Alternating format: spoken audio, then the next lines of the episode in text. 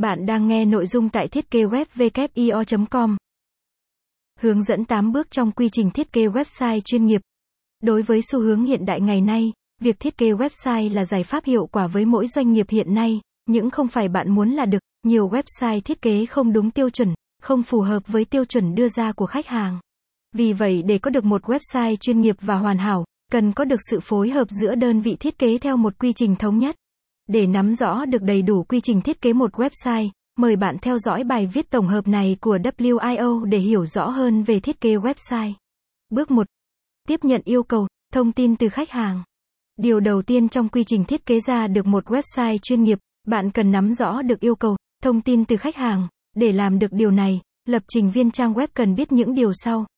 Khách hàng mong muốn website có những tính năng, tiện ích gì? Điều này là vô cùng quan trọng đối với một website của bất kỳ doanh nghiệp hay cá nhân buôn bán nào. Website của mỗi công ty, doanh nghiệp hoạt động trong lĩnh vực khác nhau thì cần có những tính năng khác nhau. Tiếp đến là tên miền đối với trang web của bạn là gì?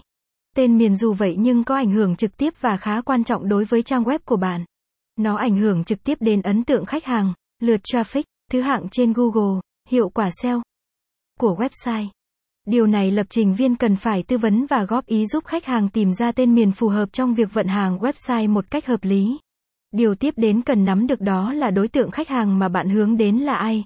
Lập trình viên sẽ căn cứ về đối tượng khách hàng mà công ty bạn đang hướng đến, già hay trẻ, trai hay gái, trẻ trung năng động hay phong cách nhẹ nhàng, trầm tính.